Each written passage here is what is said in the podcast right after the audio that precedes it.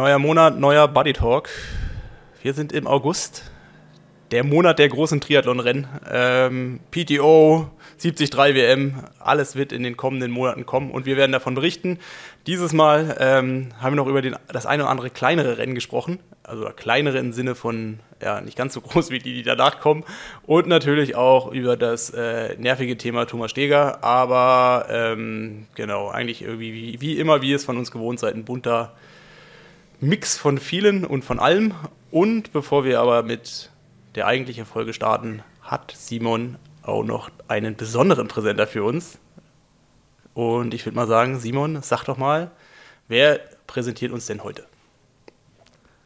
Heute präsentiert uns derjenige, der mich hier so ausgeruht, gut ausgeschlafen am Tisch sitzen lässt. Und zwar Blackroll. Und wir hatten ja vor ein paar Wochen, habe ich dir ja schon berichtet, dass ich mich wie ein kleines Kind auf meinen Blackroll Recovery Pillow gefreut habe und dass ich darauf schlafe wie ein König. Und ich habe in Livigno beim Laufen jemanden getroffen, auch ein deutscher Athlet, ich will jetzt mal keinen Namen nennen, und ich bin ihm entgegengekommen, wir sind dann zusammen in die gleiche Richtung weitergelaufen und er meinte so, ey, ich hab dich gerade am Ohr. Also er hat gerade unseren Podcast gehört und dann haben wir gequatscht und haben beide unsere Ohrstöpsel raus. Und da meinte er so, also mal ehrlich, schläfst du wirklich so gut auf dem Kissen, wie du sagst? Und dann habe ich wieder natürlich dieses Schwärmen angefangen. Ich so, ey, ich schlafe wirklich so gut. Es ist keine Lüge, sondern auf dem Blackroll-Kissen, ich schlafe seitdem. Ich erzähle auch jedem davon. Ich habe es auch mit nach Livigno genommen. Und auch in Livigno, mit dem Menschen, mit dem ich da war, der hat's auch. Und mittlerweile sprechen mich ganz viele... Der arme Flo. Nee, der hat es schon ganz lang vor mir. Und mich sprechen auch ganz viele Leute darauf an, dass sie es eben auch haben und richtig gut finden. Und das heißt also, ich habe nicht gelogen, dass ich darauf schlafe wie ein König. Und ja, ich kann es wirklich jedem nur empfehlen mit dem Blackroll Recovery Pillow. Es hebt deinen Schlaf auf ein ganz neues Level. Ohne Scheiß. Ich penne so krass gut damit. Und ich weiß nicht, wie es dir geht, Nils, aber ich kann einfach nur weiter, ich könnte jetzt eine Stunde weiter schwärmen davon. Und auf jeden Fall hat der Athlet, mit dem ich dann da laufen war, auch gesagt, ja, Simon, ich hab's auch. Und ich find's auch ganz geil. Ja, also, ich glaube, der Athlet hat mir auch schon geschrieben. Es kommen alle aus ihrer Deckung und auch, ich weiß eben von ganz vielen Leuten mittlerweile, die ungesponsert sind, die nichts mit Blackroll zu tun haben, die sich dieses Ding geholt haben. Und seitdem sehr darauf schwören und dass das jetzt alles nicht zu lang wird und ich jetzt nicht noch mehr ins Schwärmen komme, gibt's bei Blackroll mit dem Code BUDDYTALK10 ein bisschen Rabatt auf dein Blackroll Recovery Pillow und auch auf alle anderen Blackroll Produkte. Und ja, damit geht's, glaube ich, ausgeruhter und besser erholt in deine nächste Trainingseinheit als je zuvor. So, jetzt schwinge ich keine weiteren Werbefloskeln mehr, sondern es geht ab in die BUDDYTALK-Folge Nummer 31. Viel Spaß damit!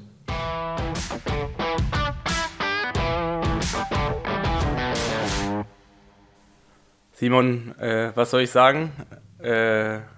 Kann man jetzt dein Italien-Ausritt eigentlich als Urlaub bezeichnen oder war das Trainingslager oder was habe ich da so in letzter Zeit von dir entnehmen können? Erzähl mal was, also du warst ja dann doch irgendwie nach Livigno direkt weiter in die Dolomiten und hast den einen oder anderen epischen Anstieg bestiegen und es sah auf jeden Fall sehr schön aus und es hat so ein bisschen gewirkt wie Urlaub. Liege ich da richtig?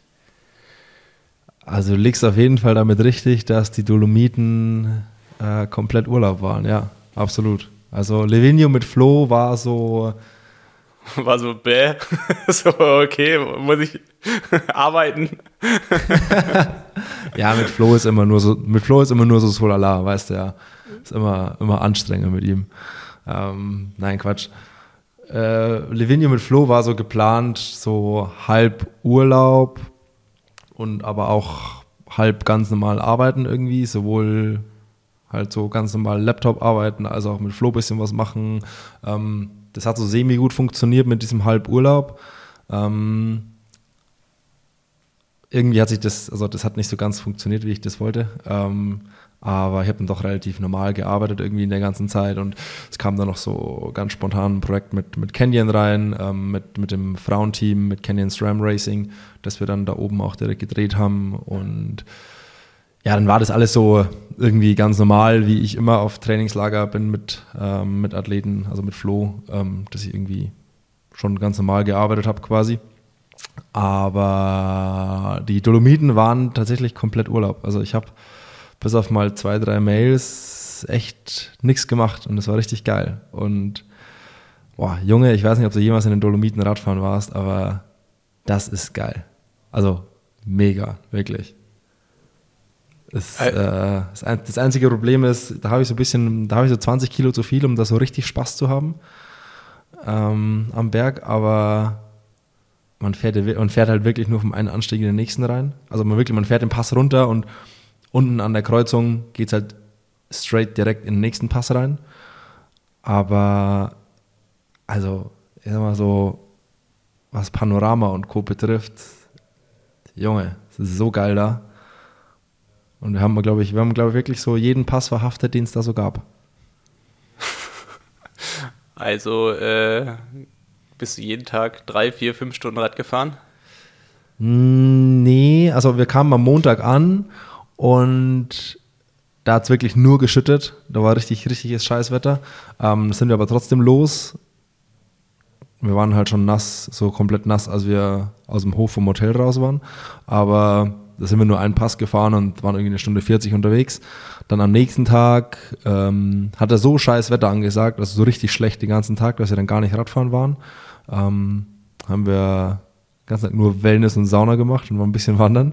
Und dann waren wir am Mittwoch, ich muss mal kurz gucken auf Strava, wie viel wir da Rad gefahren sind, waren wir 6,5 Stunden unterwegs.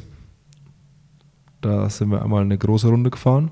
Also 6,5 Stunden mit Stops oder ohne Stops? Also Fahrzeit oder? 6,5 Stunden Fahrzeit. Also 10 Stunden wart ihr unterwegs.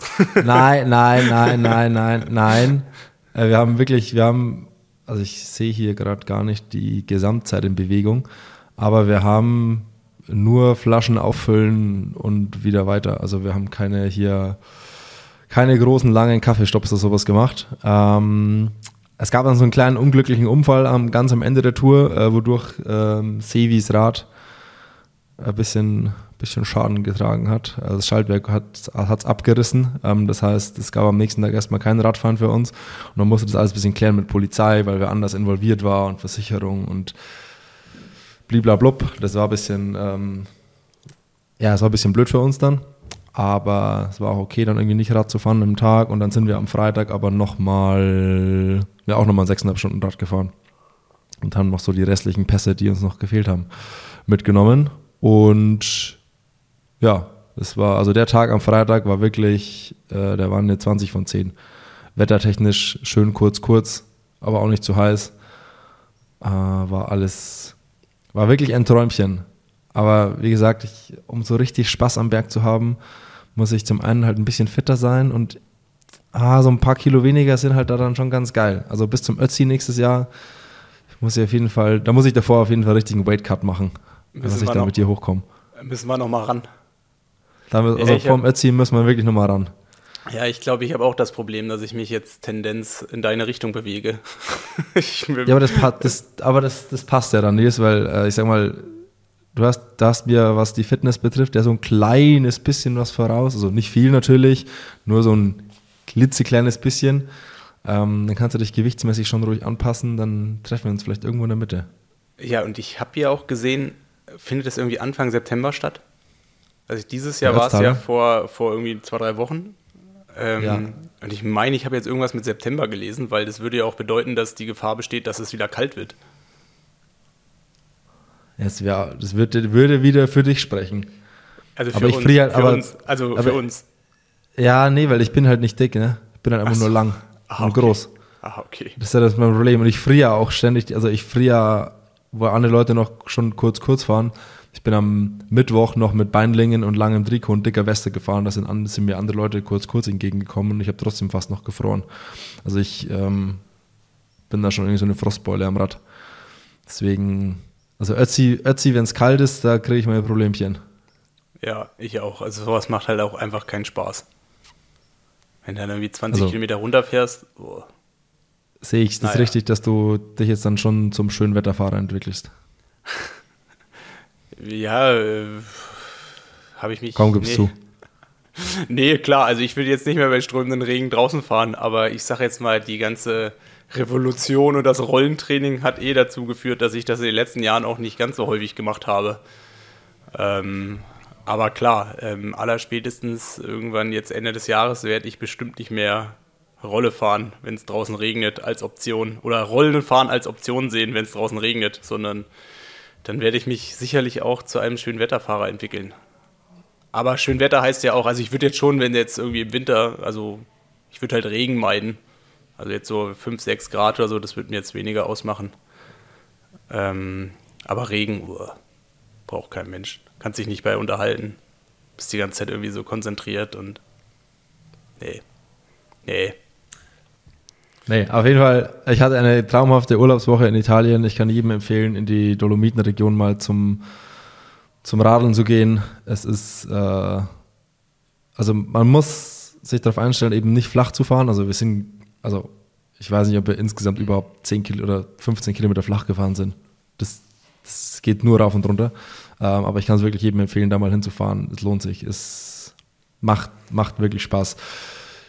Nils, wir hatten letzte Woche keinen Nachrichtenblock, deswegen diese Woche einen umso größeren. Es gibt auch noch ein paar Ergebnisse von letzter Woche, die ich noch so ein bisschen nachreiche aus der Bundesliga und sowas. Und ich schalte mal ab in die BUDDYTALK10-Triathlon-Nachrichten. Es gibt Bewegungen auf der Startliste der PTO US Open, die ja kommendes Wochenende stattfinden. Und zwar haben sich einige Leute von der Startliste selbst runtergenommen. Martin van Riel, Alistair Brownlee, Chelsea Sedarow, Laura Phillip, Ruth Astle und Reg McBride starten alle nicht bei den PTO US Open. Noch eine weitere PTO-Sache. Mika Not hat eine Wildcard für die Asian Open in Singapur in 2,5 Wochen bekommen.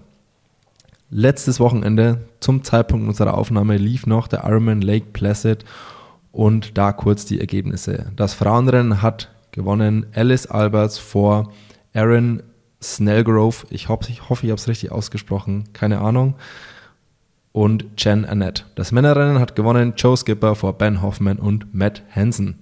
Dann war letztes Wochenende auch noch Triathlon-Bundesliga in Tübingen. Bei den Frauen hat gewonnen Lisa Tertsch vor Solveig Lovset und Nathalie van Köveden.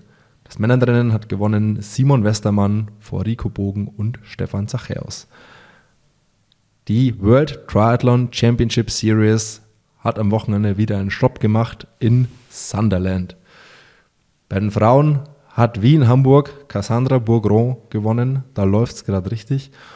Auf Platz 2 Emma Lombardi und aus deutscher Sicht das erste WTCS-Podium Annika Koch. Wir haben noch versucht, von Annika eine Sprachnachricht zu bekommen. Vielleicht klappt das. Falls es klappt, hört ihr die jetzt. Hi Simon, sorry, dass es ein bisschen länger gedauert hat. Wir sind gerade im Flugzeug und fliegen gleich nach Südkorea. Genau, jedenfalls war das Rennen in Sunderland für mich richtig cool natürlich. Also ist super gelaufen. Und ja, es war einfach so, es ist bisher der größte Erfolg meiner Karriere und das zeigt mir natürlich das, wofür man trainiert jeden Tag, um in der WTS auf dem Podium zu stehen. Und ja, ich bin da einfach super happy. Also es war was ganz Besonderes für mich, weil gerade nach Hamburg, sag ich mal, war schon ein super großer Erfolg, der 4. Platz und dann direkt im nächsten Rennen wieder. Also es war wirklich richtig geil. Und ja, ich bin mit dem ganzen Rennverlauf auch super happy, weil ich bin, glaube ich, schon in den Top 10 aus dem Wasser gekommen, was, sag ich mal, für mich als nicht so schwimmstarke Athletin einfach richtig gut war. Und deswegen bin ich super happy, dass es halt von Anfang an wirklich gut lief und ich nicht irgendwie einfach nur es gerade so eine Radgruppe geschafft habe und dann noch gut gelaufen oder so, sondern dass ich wirklich von Anfang an eigentlich dabei ist. Das war schon richtig cool. Und ja, Anfang der Saison war ich verletzt gewesen und deswegen habe ich noch ein bisschen Nachholbedarf beim Laufen gehabt in den letzten Rennen, aber habe, wie gesagt, in den letzten Rennen auch trotzdem gemerkt, dass es immer besser wird und genau, konnte dadurch aber auch ein bisschen meine Schwimmen- und Radfahrform ausbauen, als ich eben verletzt war. Und das war einfach, glaube ich, auch ein richtig wichtiger Schritt für mich in meiner Entwicklung. Und genau, also wie gesagt, mit Sunderland bin ich einfach super happy und habe mich sehr darüber gefreut. Das Männerrennen hat gewonnen Pierre Le Corps vor Leo Beger und Hayden Wild. Das war es so von den Ergebnissen und was das Thema PTO betrifft. Und es gab mal wieder einen traurigen Paukenschlag aus dem Thema Doping. Der Österreicher Thomas Steger wurde für ein Jahr gesperrt wegen eines Dopingvergehens aufgrund eines bei einer Hausdurchsuchung gefundenen Nasensprays. So sein Statement. Ich weiß nicht, soll ich sein Statement vorlesen? Wollen wir das?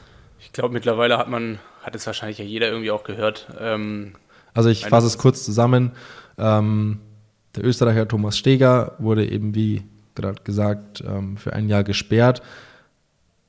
Habe ich das richtig verstanden, dass die Sperre jetzt erst, also die Sperre wurde jetzt erst verhängt, hat aber schon im Oktober gestartet, oder wie?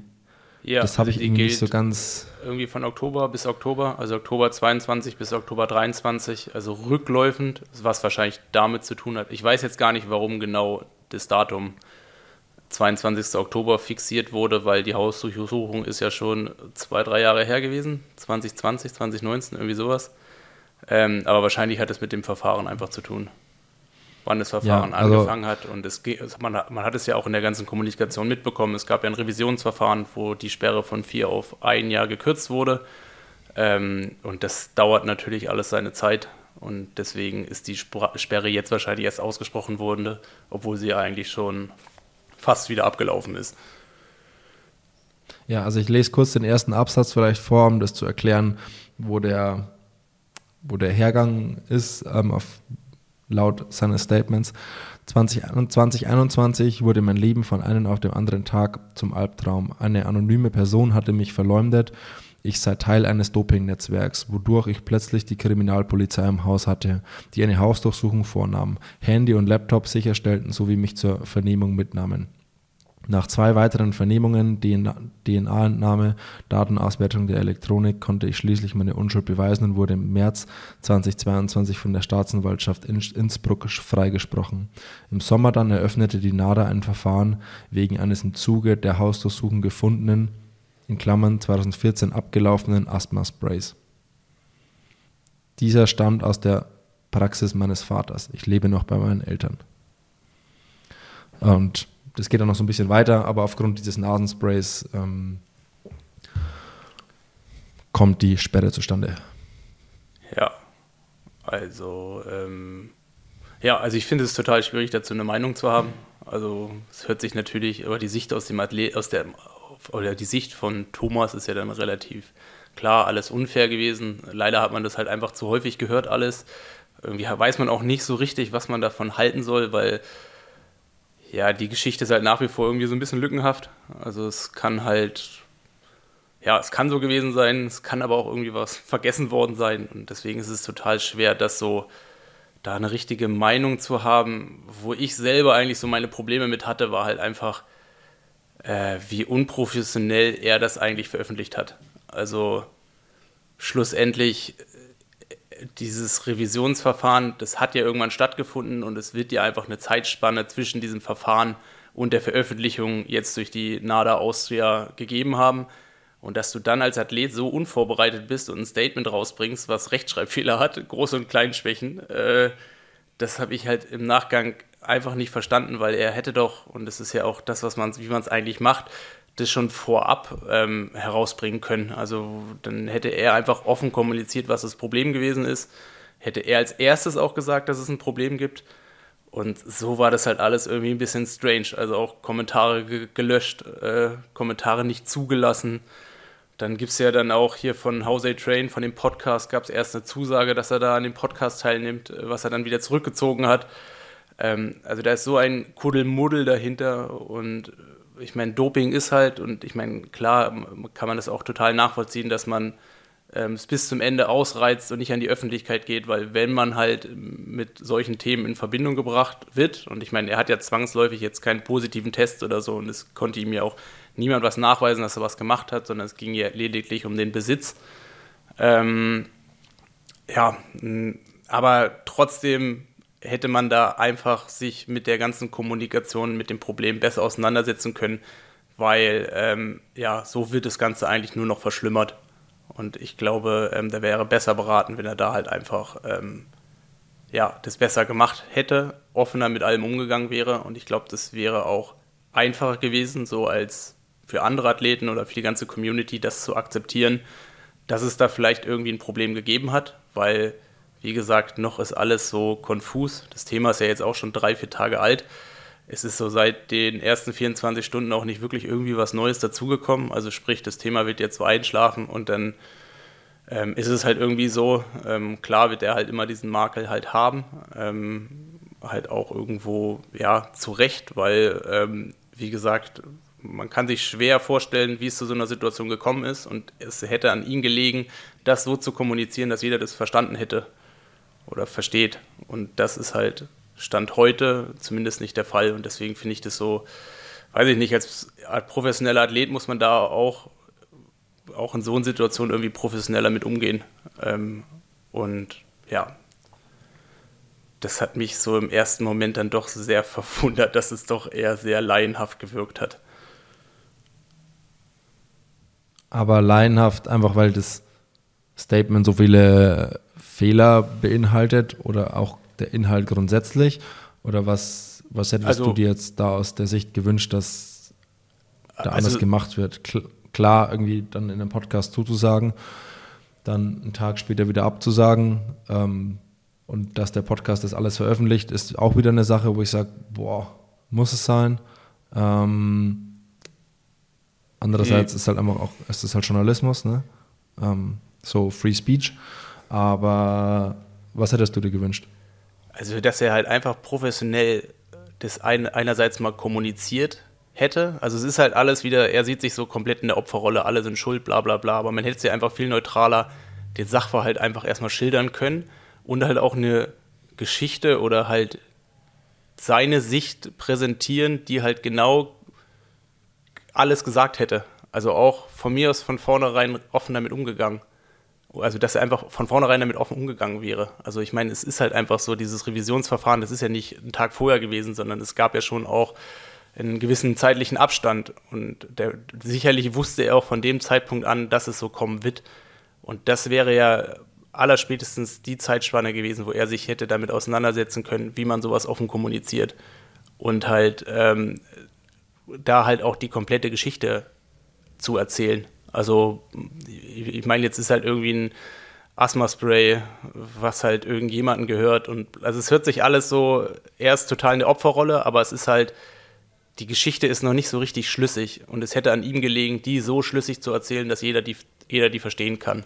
Und das ist Stand heute, zumindest aus meiner Perspektive, nicht passiert, sondern es ist halt, ja, irgendein Fremder hat ihm was Böses gewollt und dann ist das noch passiert und das ist was Böses und bla bla bla bla bla und ich bin so fair. Mag ja alles stimmen, aber dann doch bitte eine Geschichte, die man auch versteht. Und dann doch bitte auch so, dass man das, ja, also dass man das möglichst professionell auch aufbereitet und von mir aus auch mit Fakten belegt. Und so wie das jetzt gewesen ist, ist es viel so, also das ist so. Ja, ich weiß nicht, ich finde, er selber hat es eigentlich schlimmer gemacht. Wahrscheinlich wäre er besser weggekommen, wenn er einfach die Klappe gehalten hätte. Komplett die Klappe gehalten hätte. Was ich mich frage, Diese Sperre ist ja jetzt rückwirkend. Jetzt angenommen, also er hat ja dieses Jahr, glaube ich, noch kein Rennen gemacht, was ja auch irgendwie ein bisschen das erklärt. Aber jetzt angenommen, er hätte ganz normal Rennen gemacht, weil er war noch nicht gesperrt. Wie funktioniert es dann mit der rückwirkenden Strafe? Werden die ganzen Ergebnisse dann gestrichen oder wie muss ich das sehen? Ich bin so ein bisschen ich glaube, was diese Rückwirkung betrifft. Ich glaube, das ist ein ganz normaler Zustand, dass du erstmal suspendierst wirst. Also du darfst, bis das Verfahren geklärt ist, an keinem Rennen teilnehmen. Er hat wahrscheinlich dann, und deswegen kann ich mir auch nur erklären, wie das mit dem Oktober zustande gekommen ist, also dass die Sperre halt im Oktober angefangen hat. Wahrscheinlich hat er da gesagt bekommen, okay, du hast einen Regelverstoß begangen und dann liegt es ja erstmal an dem Athleten, sich dazu zu äußern, und das dauert halt so lange. Und ich meine, es gab ja erst diese 4-Jahres-Sperre, die wurde dann auf 1 Jahr runtergesetzt, also es gab ja noch ein Berufungsverfahren. Und ich glaube, das ist so halt in den letzten 9 Monaten passiert, und man wird als Athlet dann erstmal suspendiert und darf an keinem Rennen teilnehmen, weil man natürlich auch weiß, also jeder Athlet, der mit einem Dopingvergehen oder mit einem Verstoß von den Anti-Doping-Regularien in Verbindung gebracht wird, der ist natürlich erstmal geschädigt bis zu seinem Karrierenende, weil es halt dieser Makel halt immer daran bleibt, und deswegen probiert man halt den Athlet zu schützen und macht das erst öffentlich, wenn das Verfahren halt eingestellt ist oder nicht eingestellt, sondern wenn es halt entschieden wurde. Was mich noch gewundert hat, dass dieses PWAC-Team, also irgendwie sein Hauptsponsor oder wie man das, ja doch wahrscheinlich sein Hauptsponsor, dass die einen Post gemacht haben, dass sie ihm den Rücken stärken, dass sie an ihn glauben und sich da komplett auf seine Seite gestellt haben, obwohl er eben, wie du sagst, wenn man mit einem Doping-Thema in Verbindung gebracht wird, einfach so einen Makel weg hat, egal wie, wann es irgendwie hinstellt oder wie schlimm es ist oder es ist einfach mal dann Tatsache, dass da was ist, und dann fand ich es sehr verwunderlich, dass sich eine Firma, ein Sponsor sich da so ganz klar positioniert und sich ganz klar auf seine Seite stellt. Da war ich echt erstaunt drüber. Ja, okay, ich meine, wir wissen natürlich nicht, was die wissen. Also wir wissen ja nur, was von der Seite öffentlich geworden ist. Und das ist ja das. Ja, Nick, das ist genau das, was ich meine. Aber genau darum geht es mir ja. Dass eine Firma, die wissen ja auch, okay, die breite Öffentlichkeit weiß nur das, was aus den Medien erzählt wird. Wir wissen auch nur das, was aus den Medien erzählt wird. Und die breite Öffentlichkeit hat dann einfach eine Meinung drüber, und die breite Öffentlichkeit ist der Meinung, okay, da ist irgendwas, da ist irgendwie, also da muss ja irgendwas sein quasi so, und dass eine Firma das ignoriert quasi, finde ich halt einfach irgendwie, hat mich verwundert. Ja, also klar, weil gefühlt, sobald ja jemand nur annähernd in Verdacht mit sowas kommt, wird halt eine Suspendierung ausgesprochen im Profisport, aber das ist ja genau das. Also wie gesagt, was ich gerade so gesagt habe, ich meine, wir wissen natürlich nicht, was PWAC weiß, und vielleicht hat natürlich Thomas das so plausibel erklärt, oder vielleicht haben die auch viel mehr Insights, die wir halt alle nicht haben, sodass man das Verfahren oder die Ungerechtigkeit vielleicht verstehen kann. Und da liegt ja halt genau das Problem an dem, was halt Thomas bisher halt nicht gemacht hat. Also er hat sich zu dem, was jetzt passiert ist, noch nie so ausgedrückt, dass man das selber verstehen kann, was da passiert ist und wo das Problem liegt und was man auch alles so dagegen gemacht hat, um seine Unschuld zu beweisen. Sondern bisher ist es halt alles relativ lückenhaft. Und vielleicht weiß ja PWAC mehr von der ganzen Ungerechtigkeit und war vielleicht von vornherein auch da involviert und glaubt an Thomas auch. Also ich will ihm ja auch glauben. Also so, es ist ja nicht so, dass ich sage, okay, das ist ein schlechter Mensch oder so. Und ich kann mir auch durchaus vorstellen, dass man schnell Probleme mit Anti-Doping-Regularien bekommen kann. Aber dann muss man das so erklären, dass jeder das verstehen kann. Und für mich selber, also ich meine, ich bin leider auch im Besitz von einem Asthma-Spray. Also das Medikament, was er benutzt hat, den Wirkstoff habe ich noch nie gehört. Aber ich kann mir halt schwer vorstellen, dass man in einem Mehrpersonen-Haushalt so ein gängiges Asthma-Spray, also er hat es ja am Anfang einfach nur Asthma-Spray genannt, dass das zu so einem Problem führen kann, was auch noch irgendwie 2014 abgelaufen sein soll. Sondern, weiß ich nicht, wenn hier halt jemand kommen würde, dann hätte das ja auch genauso gut sein können, dass das irgendwie zu Sarah gehört oder wem auch immer. Und auch, dass es überhaupt zu einer Hausdurchsuchung kommt. Also das kann ich mir halt schwer vorstellen, dass es einfach nur, dass es da jemanden gibt, der ihn verpfiffen hat oder der gesagt hat, hier, guck mal beim Thomas danach. Also jetzt im Nachgang kam ja irgendwie raus, dass er halt, glaube ich, in der WG gewohnt hat mit jemandem, der Probleme mit Anti-Doping-Regularien hatte und dass es von der Seite wahrscheinlich gekommen ist. Also das ist schon derjenige, der halt ihn da beschuldigt haben soll, dass der halt auch Kontakt dazu hatte. Aber auch sowas kann man ja irgendwie schreiben, weißt du, so, man muss ja dann auch alles nehmen, was man selber dann auch entlasten kann. Und ich weiß gar nicht, von wem ich die Information bekommen habe. Also es war halt auch irgendwas Öffentliches. Ich weiß jetzt auch nicht, wie weit das gedeckt ist oder wie weit das irgendwie, also ich will mich jetzt nicht zu sehr irgendwas spekulieren, aber ich meine, das macht natürlich mehr Sinn, wie das, was man von seiner Seite aus gehört hat. Und wenn er halt will, dass die Community ihm glaubt und dass er halt auch fortan nicht der zweite Michi Weiß wird, dann muss man das so offenlegen, dass man halt alles versteht. Und das, finde ich, hat er halt verschlafen. Und vielleicht weiß Pewak da ja mehr und hat das von vornherein auch unterstützt und da war halt auch in den ganzen Verfahren mit involviert. Jesus, ich glaube, wir springen einfach mal weiter und lassen dieses Thema. Ja, ist ja auch. Also wie gesagt, braucht ja kein Mensch sowas. Also es ist, weiß ich nicht. Also ich fand so das Colin Cartier-Thema hat einen viel mehr mitgenommen. Weil das so, vielleicht lag es auch daran, dass sich jemand hingestellt hat und gesagt hat, okay, ich hab's gemacht. Und jetzt ist es so, es ist halt aufgepufft und gefühlt 48 Stunden war das Thema schon wieder, schon gar nicht mehr so richtig präsent. Und es gab noch irgendwie einen kleinen Aufreger am Wochenende. Ja. Das hatten wir gerade eben vorhin noch. Beim Ironman 70.3... Main. Mir schnell. Main. Ironman 70.3 Main wurde Matt Sharp disqualifiziert. Also er wurde Dritter, aber er wurde disqualifiziert, weil er seinen Anzug offen hatte beim Überqueren der Ziellinie. Ja. Was sagen wir dazu, Nils? Ich finde, also grundsätzlich erstmal jetzt gar nicht auf sein Problem bezogen, finde ich es. Dieses ganze Regelthematik, es wird andauernd irgendwas geändert, es gibt 60.000 verschiedene Regelkataloge, also du weißt nicht, wie gesagt, wir haben jetzt auch drüber gesprochen, in Rot ist was anderes, überzählt ein anderes Regelwerk wie in Frankfurt, obwohl die Rennen 200 Kilometer auseinander sind. Natürlich gibt es in Frankreich noch ein anderes Regelwerk und weiß ich wo überall, bei der PTO sowieso.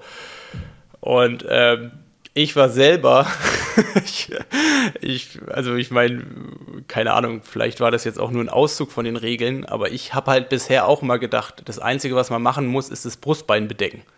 Also, dass man den Zipper nur so weit aufmachen kann, dass man quasi, dass man halt seine, seine Brustwarzen bedeckt. Und das quasi, dass man deswegen nur den Zipper aufmachen darf bis, knapp unter die Brust. Dass es eine Regel gibt, dass es einen Unterschied gibt zwischen einem Zipper, der quasi, also es gibt ja so zwei verschiedene Möglichkeiten, so einen Tree-Suit zu haben. Also einerseits, entweder gibt es so ein, was quasi wie so ein Suit aus einem Teil ist, wo der Zipper quasi nur hoch und runter geht. Oder es gibt so spezielle Triathlon-Suits, oder die sind auch aus dem Zeitfahren bekannt. Da hast du quasi wie so eine normale Hose, und der Oberkörper ist so draufgenäht, sodass du quasi vorne wie so zwei Ärmel hast. Und so einen Einteiler wird der Matt Sharp gehabt haben, weil die Regel besagt, die aktuelle Regel und warum er disqualifiziert wurde, ist quasi, dass man dass man den Zipper offen haben darf, aber dass der am Ende geschlossen sein muss. Also sprich, wenn man wie so zwei Flügeltüren oder zwei, vom Oberkörper, wenn man die so hat und der Zipper offen hat, dann ist es ein Problem. Wenn man aber so einen anderen Einteiler hat, wo der aus einem Stück ist und der Zipper man nur hoch und runter ziehen kann, dann ist es kein Problem. Und ja, ich gucke gerade Instagram-Videos von Matt Sharp und er hat so einen Suit, wo man den Reißverschluss quasi ganz aufmachen kann und unten entriegeln kann. Also was du ja gerade meintest, ist, es gibt Anzüge, wo man den Reifverschluss einfach bis ganz runter zieht, aber das bleibt alles geschlossen. Der Reifverschluss bleibt zusammen quasi.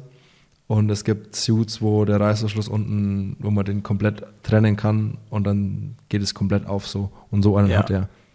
Und ich meine, jetzt kommt ja das Konfuse, also diese Einteiler gibt es ja auch, also diese zwei Formen von Einteilern, die gibt es ja auch seit der ersten Minute, also seit knapp 10 Jahren.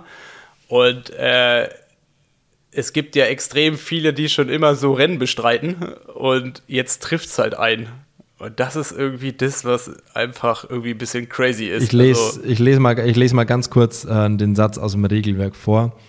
The zipper should be connected at the bottom of the uniform at all times.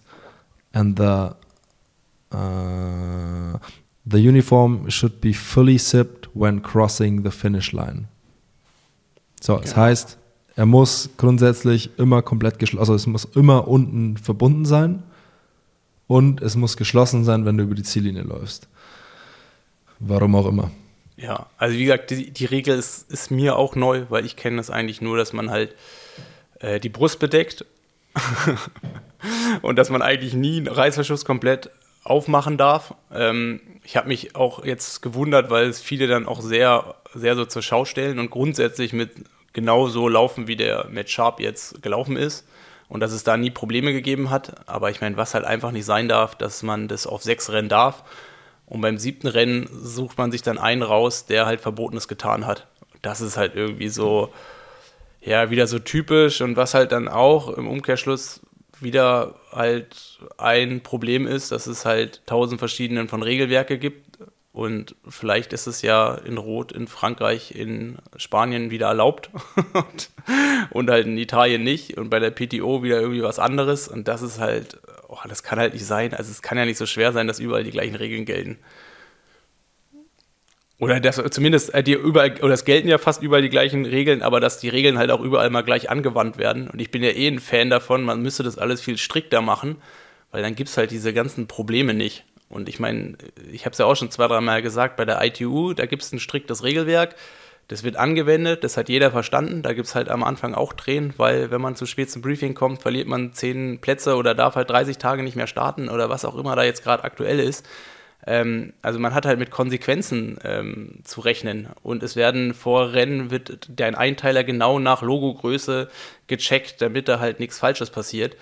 Und dann weiß jeder, auf was er sich einlässt. Aber es muss halt auch kontrolliert werden. Und wenn es halt nicht kontrolliert wird, ist ja ähnlich wie beim Skispringen. Man guckt die ganze Zeit nicht auf eine Anzuggröße und dann wird bei Olympia irgendwie anders drauf geguckt. Und dann ist die Hälfte aller Sprunganzüge ist nicht mehr regelkonform, obwohl die halt vorher auch alle schon mit diesen Anzügen gesprungen sind. Und das will halt niemand halt haben. Und deswegen verstehe ich das einfach nicht so richtig.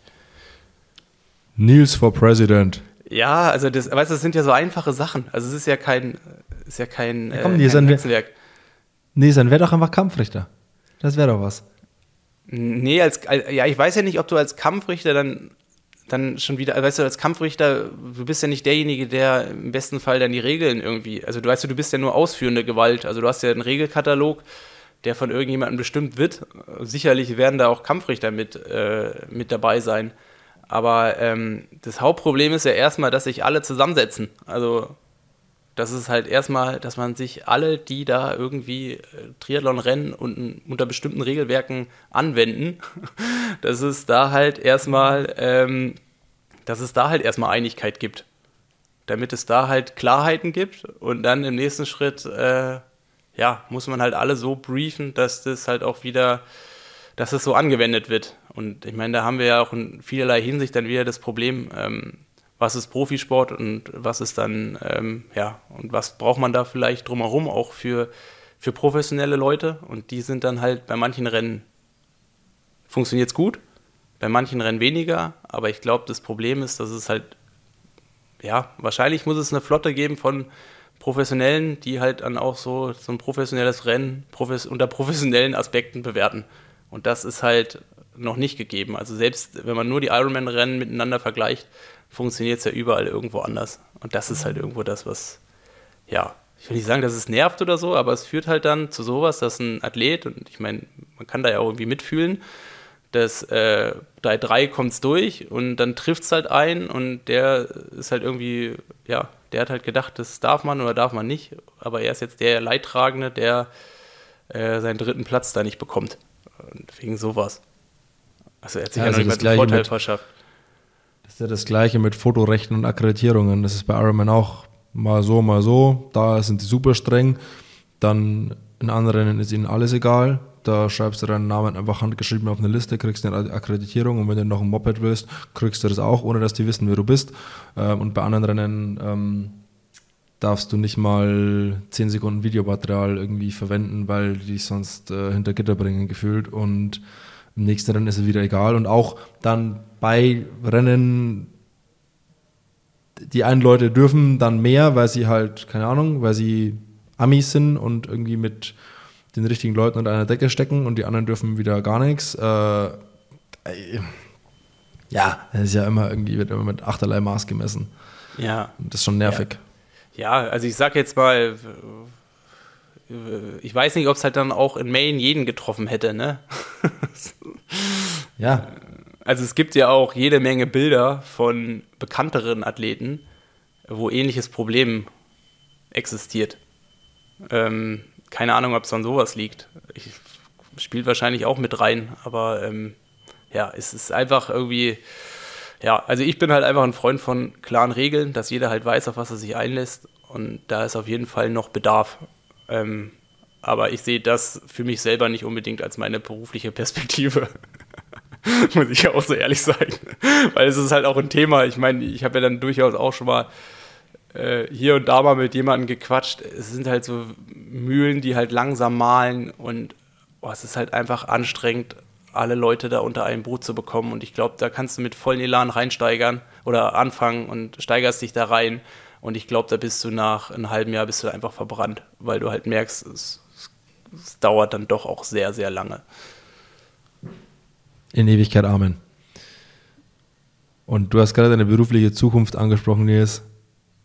Wir haben uns ein bisschen umgehört nach Fragen von unseren Hörerinnen und Hörern und machen den Rest der Folge jetzt ein bisschen Q&A. Und eine Frage, die ja irgendwie ganz oft kam, was machst du nach deiner Karriere oder was machst du in deiner Triathlon-Rente, Nils? Was sind deine beruflichen Pläne für die Zukunft? Ja, zum Glück hat er nicht gesagt, wie hoch meine Rente ist, weil für eine Rente muss man auch einzahlen. Das ist ja mein Problem. Ja, ich muss noch arbeiten. Ja, ich denke, ich würde halt ganz gern was machen, was nichts mit Triathlon erstmal zu tun hat, also hauptberuflich. Sprich, ich mache jetzt ganz normal meinen Bachelor zu Ende, was jetzt noch 2-3 Wochen dauert oder bis September dauert. Ich schreibe ja gerade die Arbeit, die Bachelorarbeit und dann würde ich ganz gern in die Richtung Unternehmensberatung, Wirtschaftsprüfung gehen und da in einem möglichst großen Unternehmen und dann erstmal 2-3 Jahre so einen normalen Berufsalltag kennenlernen. Auch so was, also mich interessieren schon so Zahlen von Unternehmen, wie man Sachen auswertet, wie man Sachen bewerten kann und da würde ich ganz gern in die Richtung erstmal gehen. Aber ich würde natürlich auch neben dem Hauptjob immer noch ganz gern so im Triathlon was machen. Also wir würden ja ganz gerne unseren Podcast auch fortführen. Und dann vielleicht 1-2 kleinere Sachen, aber hauptberuflich würde ich ganz gern in die Beratung gehen und da erste Erfahrungen sammeln und dann in 2-3 Jahren einfach mal gucken, wo es mich hinschlägt, ob ich vielleicht auch im Triathlon oder im Sportalltag oder im Sportbusiness ob ich in die Richtung Fuß fassen will oder ob ich dann halt vielleicht auch in der Richtung weitergehen will, wo ich dann hoffentlich Ende des Jahres starten kann. So, und jetzt machen wir es einfach so, Nils, dass wir uns abwechselnd eine Frage rauspicken, die wir selbst beantworten wollen und beantworten die einfach selbst. Also die ich selber beantworten will? Ja, Oder wir machen es so, dass du eine Frage rauspickst, die ich beantworten soll. Ja. Aber da gibt es, glaube ich, nicht so viele. Habe ich schon. Da gab es ja auch mehrere. Ja, dann, wie viel Bock hast du eigentlich auf Kiel? Ich meine, das haben wir noch gar nicht gesagt, weil wir werden am 23. September, oder? Warte. Ich meine, bin mir ziemlich sicher. Warte. Ja, am 22. und 23. September sind wir in Kiel. Sind wir in Kiel? Im hohen Norden. Da muss ich mich sprachlich zusammenreißen, dass mich die Leute verstehen. Ja, ich auch.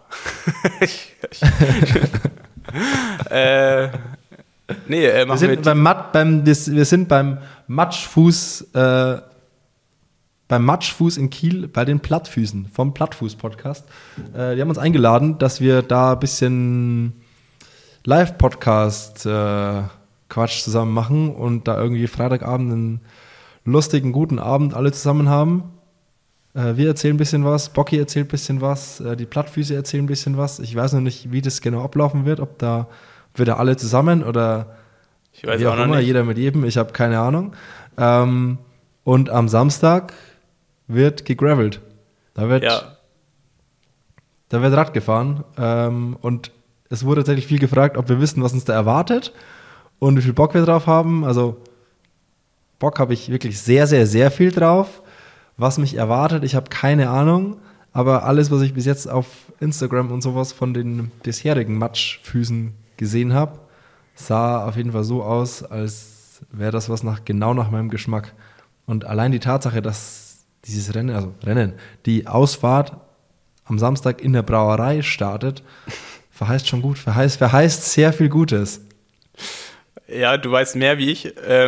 Das fand ich auch ganz witzig, als ich es gelesen habe, ist euch bewusst, was euch in Kiel erwartet? Und ich habe mir erstmal gedacht, ich habe da schon zugesagt, bevor ich eigentlich wusste, dass da am Samstag noch ein Gravel-Rennen stattfindet. Ich habe gedacht, wir machen einen Live-Podcast. Und dann hat sich das erst so mit der Zeit ergeben, dass ich gecheckt habe, dass ich da auch mein Fahrrad mitbringen muss. Von daher, ich habe mich da noch gar nicht... Also ich weiß nicht, also mir ist nicht bewusst, was am Samstag dann bei der Radtour passiert. Ich habe das nur auf Instagram verfolgt, weil ich hatte ja eigentlich schon im Kopf da vielleicht... in der letzten Ausgabe schon hinzufahren, also einfach selbst. Und ich gehe mal ganz fix hier auf matschfuß_gravel auf Instagram. Und was man da so sieht, er sieht schon echt nach verdammt viel guter Laune aus und nach richtig viel Spaß und gut Bier. Und es gibt auch so eine Matschfuß-Kutte. Ich weiß nur noch nicht, für was die vergeben wird. Auf jeden Fall gibt es so eine Matschfuß-Wanderkutte. Also wirklich so eine geile Jeanskutte mit Aufnäher und sowas. Und aktuell ist meiner Meinung nach Rubs der Best. Ruben aus Hamburg im Besitz dieser Kutte. Ich weiß nur nicht, für was sie die Kutte gewonnen haben. Das würde mich noch interessieren. Gibt's was zu gewinnen? Oder ist man dann wie so Rocker-Bands, die die Kutte von den anderen abnehmen, dass man dann Probleme hat? Also das ist so der heilige Gral ist. Ja, also die Matschfußkutte ist auf jeden Fall, also ist auf jeden Fall geil. Also das Ding fände ich auf jeden Fall erstrebenswert, aber ich weiß nicht, was man tun muss, um das Ding zu gewinnen. Vielleicht finden wir heraus. Aber wie gesagt, ich finde es auf jeden Fall erstrebenswert, mich in den Kampf um diese Kutte einzumischen, weil finde ich auf jeden Fall geil. Und ich laufe hier schon die ganze Zeit hier mit Plattfuß-Cappy rum. Das ist meine neue Lieblings-Cappy. Die habe ich seit ein paar Wochen. Und ich habe immer eine Plattfuß-Cappy auf. Und jetzt wird es mal Zeit, da auch mal vor Ort daran teilzunehmen. Genau. Ja, also kann man noch daran teilnehmen, oder? Also es gibt noch Plätze? Ich habe keine Ahnung. Warte. Nein. Boah. 23.09.23 ausverkauft, aber es gibt schon den nächsten Termin am 27.04.2024. Gibt es jetzt Tickets online. Einfach mal auf matschfuß_gravel auf Instagram gucken und da gibt es alles drüber, was ihr wissen müsst. Soweit ich das hier gerade sehe. Ja. Ich habe aktuell kein Gravel, das mir... Also ich hab noch kein Gravelrad, weil meins wurde ja in Girona geklaut im März. Deswegen, darum muss ich mich noch kümmern, dass es ein Gravel in meiner Größe gibt. Aber ich bin da schon dran und dann wird durch Kiel geheizt, Nils. glaube ich, auch weiter kannst du von Freiburg nicht fahren mit dem Auto, ohne eine Grenze zu überschreiten. Ja, könntest du recht haben. Bist ein Stückchen unterwegs. Ja, aber es wird sich lohnen, hoffentlich. Es wird sich lohnen. Bin ich relativ sicher, dass sich das lohnen wird, weil allein wer da auch alles so hoffentlich mit am Start ist, so die ganzen Hamburger Jungs und so, rund um Ruben, Fritz und die ganze Bande. Also ich hoffe mal, dass die alle am Start sind. Wird auf jeden Fall witzig. So, Nils. Frage an dich.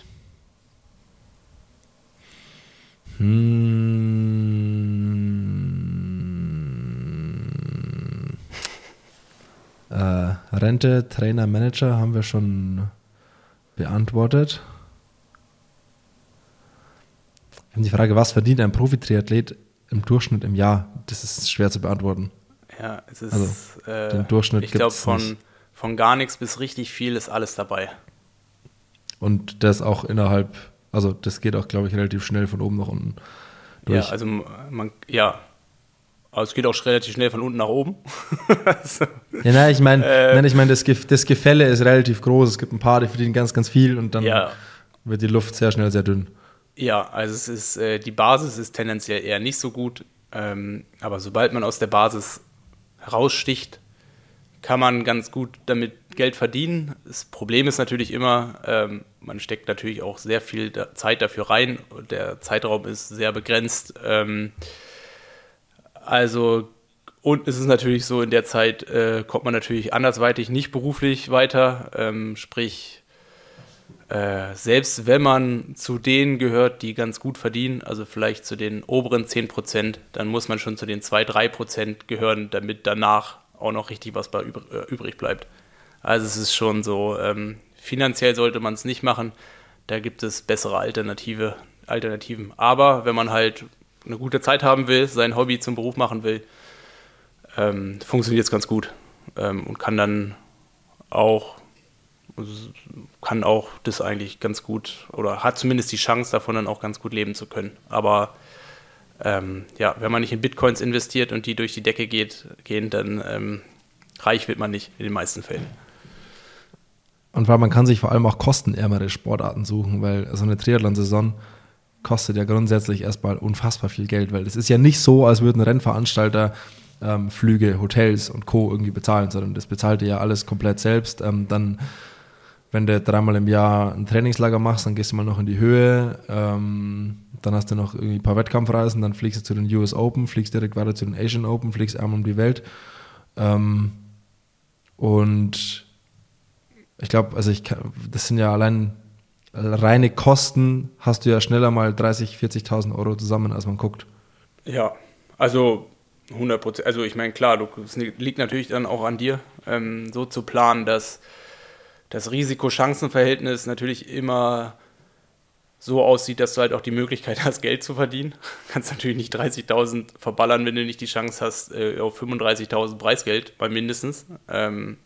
Aber klar, du gehst halt immer in Vorkasse und das ist halt das große Problem. Also das Risiko trägst zu 100% du selber. Und das ist, womit man irgendwie leben muss. Und ich meine, klar, wenn man, bevor man in Hawaii reich werden kann, muss man halt wahrscheinlich derzeit für jeden Trip erstmal 15.000 Euro dahinlegen und dann hat man erst die Chance, damit Geld zu verdienen. Apropos Hawaii. Wir hatten letztes Jahr also die Preisthematik auf Hawaii, dass alles unfassbar teuer ist und man irgendwie pro Woche so 5.000, 6.000 Euro für Unterkunft rechnen muss. Ist dieses Jahr nicht so. Ist wohl nicht so? Nee. Ach so, weil ich habe mit Anna Haug gesprochen und die hat in Rot erzählt, dass es immer noch so ist. Also ich hatte mit einer anderen Profiathletin gesprochen und die meinte, also nee, sie haben jetzt das und das gebucht, es ist so und so groß und das hat irgendwie... Ich habe es nicht im Kopf, was es genau gekostet hat, aber es war auf jeden Fall so viel, dass ich dachte, oh, das ist ja ganz normal. Also natürlich ist es nicht ganz günstig, aber das ist auf jeden Fall mal deutlich weniger als die Hälfte vom letzten Jahr. Also wirklich viel, viel, viel, viel, viel weniger. Ja, muss ja eigentlich auch, weil man kommt ja von, weiß nicht, wie viel waren jetzt 4.000 Athleten wieder runter auf 1.000 plus minus? Jetzt mal so. Ja, sie kriegen ja, also ich weiß nicht, ob sie das Hawaii-Rennen voll bekommen, aber das Nizza-Rennen bekommen sie ja scheinbar nicht voll. Ja. Und das Hawaii-Rennen, also ja, es werden ja auch irgendwie, wie viele deutsche Frauen stehen aktuell auf der Liste? Ich weiß es nicht, aber es werden sie auch nicht. Da gab es irgendwo mal eine Zahl, ich glaube, es stehen aktuell mal Angabe komplett ohne Gewehr um die 50 deutschen Frauen auf der Liste. Und das ist halt wirklich mal nichts. Ja, also ich meine, das Problem ist halt einfach, dass im Normalfall halt, ich würde mal behaupten, 3/4 männlich ist und 1/4 ungefähr weiblich, wenn sogar nicht noch schlechter, also was heißt schlechter, aber wenn nicht sogar die Tendenz eher hingeht, noch weniger Frauen. Und dann musst du natürlich auch erstmal so viele Leute dahin bekommen. Also keine Ahnung, wie viele deutsche Athleten oder Athletinnen sonst in Hawaii starten. 50 ist schon wenig. Aber klar, wenn jetzt nur insgesamt, ich habe auch mal die Zahl 850 insgesamt, vielleicht 1000, das sind ja dann schon wieder 5% davon, die aus Deutschland kommen. Auf jeden Fall, ist wohl preislich da alles wieder ein bisschen entspannter, was das betrifft. Aber es ist auch nur die Aussage von einer Athletin, die ich kenne, die hingeht und die schon gebucht haben.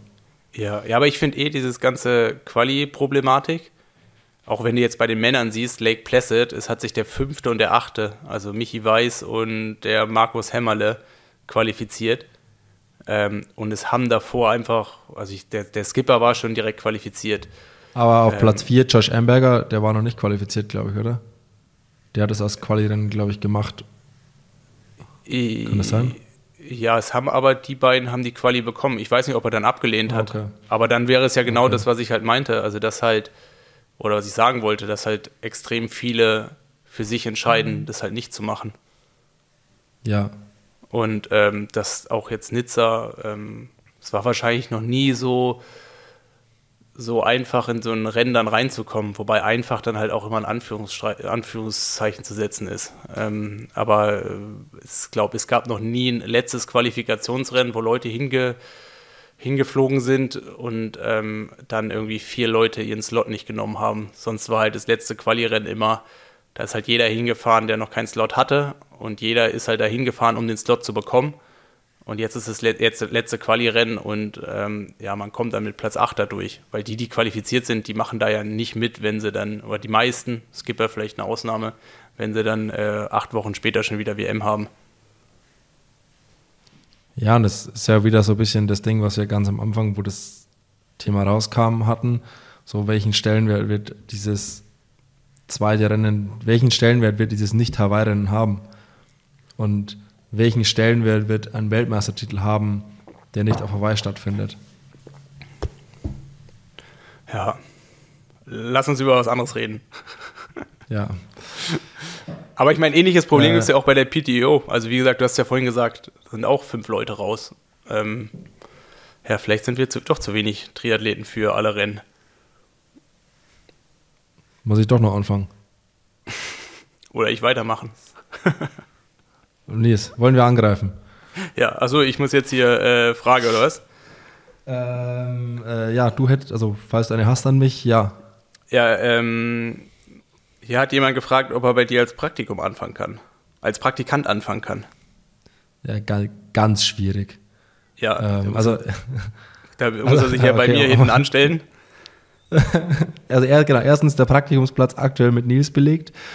Er macht erste kleine Fortschritte, das dauert aber alles noch. Also wird auf jeden Fall ein langes Praktikum. Mal ernsthafte Antwort auch. Also ich bekomme die Frage immer wieder, wie das so ist, ob man irgendwie Praktikum und sowas machen kann. Ehrlich gesagt ganz, ganz schwierig, weil erstens weiß ich nicht, was man da machen soll, wenn man bei mir Praktikum macht. Man kann auf viele Shootings und Sachen und so halt irgendwie nicht mit, weil ich da auch dann alleine mit dem Athleten irgendwie unterwegs bin und wir irgendwie was machen. Es gibt ab und zu schon mal Sachen, wo man irgendwie als Assistent oder sowas dabei sein könnte. Aber ehrlich gesagt alles was Thema Praktikum und Co. betrifft, irgendwie schwierig. Ich sage einfach mal nein, geht leider nicht. Also nicht, weil ich es nicht möchte, sondern es gibt irgendwie die Möglichkeit nicht. Also es gibt, wie gesagt, die meisten Sachen sind halt so, ich bin alleine irgendwo mit irgendwem unterwegs und wir machen da irgendwie Zeug. Und ja, that's it. Oh. Oh. Oh. Simon, oh. Come on. Es hat jemand gefragt, wie sieht unser typischer Tagesablauf aus? Das ist, glaube ich, nicht wirklich interessant, oder? Also ich glaube, unser Tagesablauf, also meiner ist richtig langweilig. Ich erachte meinen auch nicht als wirklich interessant. Aber ich mache halt also, auch, keine Ahnung. Man macht dann doch auch jeden Tag das Gleiche, ne?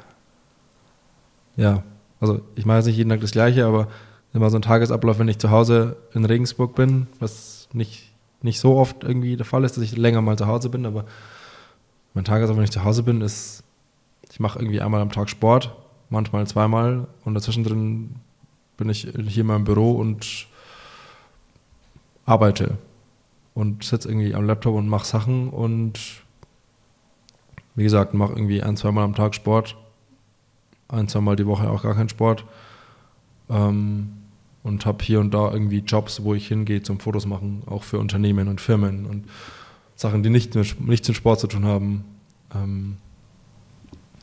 Also ganz normaler, langweiliger Tagesablauf. Und wenn ich irgendwo auf Rennen oder mit Athleten im Trainingslager bin, dann sieht es schon alles irgendwie anders aus. Dann ist der Tagesablauf immer davon bestimmt, was eben ansteht zum Fotografieren, zum Filmen, wann wir wie, wo sind. Aber am Ende des Tages geben da die Athleten den Tagesablauf irgendwie vor, quasi. Also dann lebt dann da den Tagesablauf von dem Athleten einfach mit. Und es stellt sich da hinten an und tigert hinterher und ist quasi da. Ja, bei mir ist eigentlich ähnlich. Ja. Zweimal Sport, manchmal auch nur einmal. Und ja, wie gesagt, Bachelorarbeit ist dann, hat man dann doch auch 1-2 Stunden am Tag, wo ich mich dem Thema widme und dann halt alles andere, was noch so dazugehört. Ja. Einmal, das ist mein persönliches Highlight, morgen, montags, meistens 9 Uhr, Podcast aufnehmen mit Simon. Und wenn wir da einen Gast haben, dann kommt halt manchmal auch ein anderer Tag mit dazu. Ja, und dazu natürlich viel recherchieren und Sport gucken. Ja, komm, lass mal vorwärts kommen, dass wir noch ein paar Fragen unterkriegen. Hast du noch eine Frage an mich oder soll ich selbst eine picken? Es gibt noch relativ viele Fragen zu dem Fotothema. Ja, dann pick du mal was raus. Also ich gehe mal ganz kurz irgendwie so ein paar... Kannst du auch einfach dann einen Monolog machen, da kann ich nichts zu beitragen. Also wie kommt man an Fotos von Pros für die Pain Cave? Mir einfach eine Instagram-Nachricht schreiben. Also wenn jemand irgendwie Bilder für seinen Höllenkeller braucht, ich glaube, da gibt es irgendwie ein bisschen was. Einfach mir mal eine Instagram-Nachricht schreiben, dann kann man da gucken. Ich finde mal auf jeden Fall eine Lösung. Wie war das denn in Rot? Ging das Konzept auf oder gibt es Verbesserungspotenzial? Sowohl als auch. Also es hat zu teilen, also das Konzept kann sehr, sehr gut funktionieren. Es gibt aber auf jeden Fall noch Verbesserungspotenzial. Aber da will ich noch nicht wirklich jetzt hier so ins Detail gehen. Ich glaube, da möchte ich erstmal mit Challenge Rot drüber sprechen, um da vernünftig konstruktiv an weitere Verbesserungen zu arbeiten und da an Lösungen zu arbeiten. Aber es hat so halb funktioniert, aber es gibt auf jeden Fall viel Verbesserungspotenzial und mit so ein paar Verbesserungen macht man da auf jeden Fall große Schritte in die richtige Richtung, dass man damit arbeiten kann. Ja, ganz viele haben auch gefragt, so irgendwie meinen Werdegang, wie ich fotografieren gelernt habe, was mein Background ist und. Ich mache das ganz, ganz kurz und knapp. Ich habe mit 13 zum Fotografieren angefangen. Ich war so ein Skatepark-Junge und habe dann da am Skatepark immer Fotos gemacht und ja, hab dann da irgendwie, war immer so ein, war so der Fototyp hier und es war so von Tag 1 an so voll mein Ding irgendwie und ich habe irgendwie nichts anderes gemacht und ich habe dann ganz lange so Porträt- und Mode-Fotosachen gemacht und ich wollte unbedingt in die Mode- und Werbeindustrie. Das war so mein ganz, ganz, ganz großer Traum.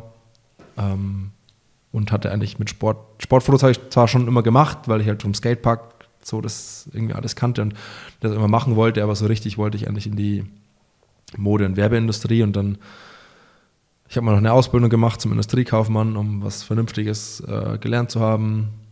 Und dann war ich Assistent in der Modebranche bei einem sehr bekannten Fotografen und bin da auch viel, habe da extrem viel gelernt und bin da viel auch um die Welt gekommen, bin da viel gereist, war auf vielen großen Produktionen und durfte echt wahnsinnig viel sehen, was ich wahrscheinlich in meinem Leben nie wieder so sehen werde aus dem Bereich. Das war mega spannend, mega interessant, aber vor allem habe ich eigentlich gelernt, dass ich, also das größte Learning aus dieser Zeit war, dass das nicht meine Welt ist und das irgendwie eher so mein Albtraum ist und nicht das, was ich mir erträumt habe. Ja, und dann habe ich mich da aus dem Bereich eigentlich so relativ stark schnell zurückgezogen, habe dann ganz lang ganz viele Hochzeiten fotografiert, was ich auch echt richtig gern gemacht habe, was ich richtig cool fand. War dann da so ein paar Jahre unterwegs, auch irgendwie so quer durch Europa Hochzeiten fotografiert. Und dann irgendwann, so Sport und Triathlon war schon immer auch so privat ein Thema für mich, also vor allem Laufen und Radfahren. Und ich hatte halt in meinem Freundesumfeld viele Leute, die Triathlon gemacht haben und dadurch habe ich halt angefangen, Triathlon zu verfolgen und habe das so als Fan irgendwie alles mitverfolgt und irgendwie Ironman Hawaii geschaut und dann immer mehr und hatte aber nie selber Lust auf Triathlon. Also ich habe es nie selbst wirklich gemacht. Ich habe einmal so eine Sprintdistanz gemacht und war so ein bisschen schwimmen, aber dann auch zügig gemerkt, dass das mit dem Schwimmen einfach nichts für mich ist. Und dann habe ich 2020 beim Pushing Limits Race in Ratingen das allererste Mal Triathlon fotografiert. Und ja, und dann habe ich da auch Flo kennengelernt in Ratingen und dann kam so eins zum anderen und dann hat das alles so seinen Lauf genommen. Also bin jetzt quasi so seit 3 Jahren eigentlich so im Triathlon so ein bisschen unterwegs, was Fotos betrifft. So, ich glaube, das war mein Werdegang, was Fotos betrifft. Welches Material habe ich, wie ist der Wert meines Materials und welches Material habe ich beim Rennen dabei? Boah, ich habe halt so ein paar Kameras, ein paar Objektive, eine Drohne und ein bisschen Tonequipment und das war es irgendwie auch schon wieder. Muss ehrlich sagen, ich bin richtig uninteressiert, was Technik betrifft. Das ist mir echt, relativ, das gibt mir so gar nichts. Von dem her, ich fotografiere mit Sony, bin damit sehr, sehr glücklich. Würde aber sagen, ich könnte auch mit jeder anderen Kameramarke irgendwie glücklich sein. Von dem her ist das gar nicht so, für mich gar nicht so entscheidend und wichtig. Und der Wert meiner Kameraausrüstung, ich habe keine Ahnung. Aus dem Bauch raus, keine Ahnung, 25.000 € oder sowas. Also wie ein tiefer gelegter Golf? Wie ein tiefer gelegter Golf, genau. Okay. Preisspanne wie so ein kleines Tuning-Auto, genau. Nee, ey, kein Plan. Habe ich das nie ausgerechnet.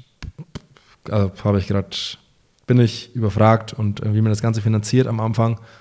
Klein anfangen, sich eine kleine Kamera kaufen, damit kann man schon richtig viel machen und Equipment ist nicht so wichtig. Hauptsache man hat irgendwie Spaß dran, hat irgendwie eine Kamera, eine kleine und macht mit der ein bisschen was und dann Stück für Stück einfach sich das so ein bisschen weiterentwickeln. Und ja, das waren jetzt mal so ein paar Fotofragen. Es gibt schon noch einige mehr, aber das wird jetzt irgendwie, glaube ich, langsam auch den Rahmen sprengen. Wie schaffe ich es, allen Athleten beim Wettkampf gerecht zu werden? Also gar wenn nicht, ich Freelance, gar nicht. Also wenn ich Freelance dort bin und für viele verschiedene Brands arbeite und darauf viele verschiedene Athletinnen und Athleten abdecken muss, ist manchmal schon eine Herausforderung, alle irgendwie zu erwischen. Die größte Herausforderung sind einfach die größten Zeitabstände beim Radfahren. auch zwischen Frauen und Männerinnen, aber ja, es ist ein bisschen Organisation einfach. Man muss sich relativ gut organisieren, dass man am richtigen Zeitpunkt, am richtigen Ort ist, um alles zu erwischen, was man braucht, und that's it. Ich glaube, man kann mal, also um auf alles tiefer einzugehen, das irgendwie braucht vielleicht mal eine extra Folge oder so, aber das waren jetzt mal so ein paar Fragen, kurz und knapp irgendwie durchbeantwortet. Nils. Ja. Hast du noch Fragen? Ich habe schon noch Fragen. Ich muss langsam so hier den Stift ziehen. Ich habe gleich noch ein Date. Dementsprechend, die anderen Fragen, die sind noch irgendwie im Hinterkopf drin. Also wenn wir dann irgendwie zukünftig in der einen oder anderen Folge nochmal eine Frage beantworten, vielleicht ohne direkt auf die Frage einzugehen, sondern einfach, weil sich es aus dem Gesprächsfluss entwickelt, dann ja, sorry an alle Nicht-Antworten auf Fragen. Falls irgendwas ganz dringend ist, einfach, ja, ich glaube, eine DM an uns, BuddyTalk oder an jeden Einzelnen, quasi dann beantworten wir die auch direkt. Und ansonsten... Ja, einfach Instagram, BuddyTalk.podcast, da findet man alles, was man über alles irgendwie drüber wissen muss, da erreicht ihr uns und natürlich auch alle Folgen, Werbung, und genau, alle geilen Sachen. So, Nils, mille grazie.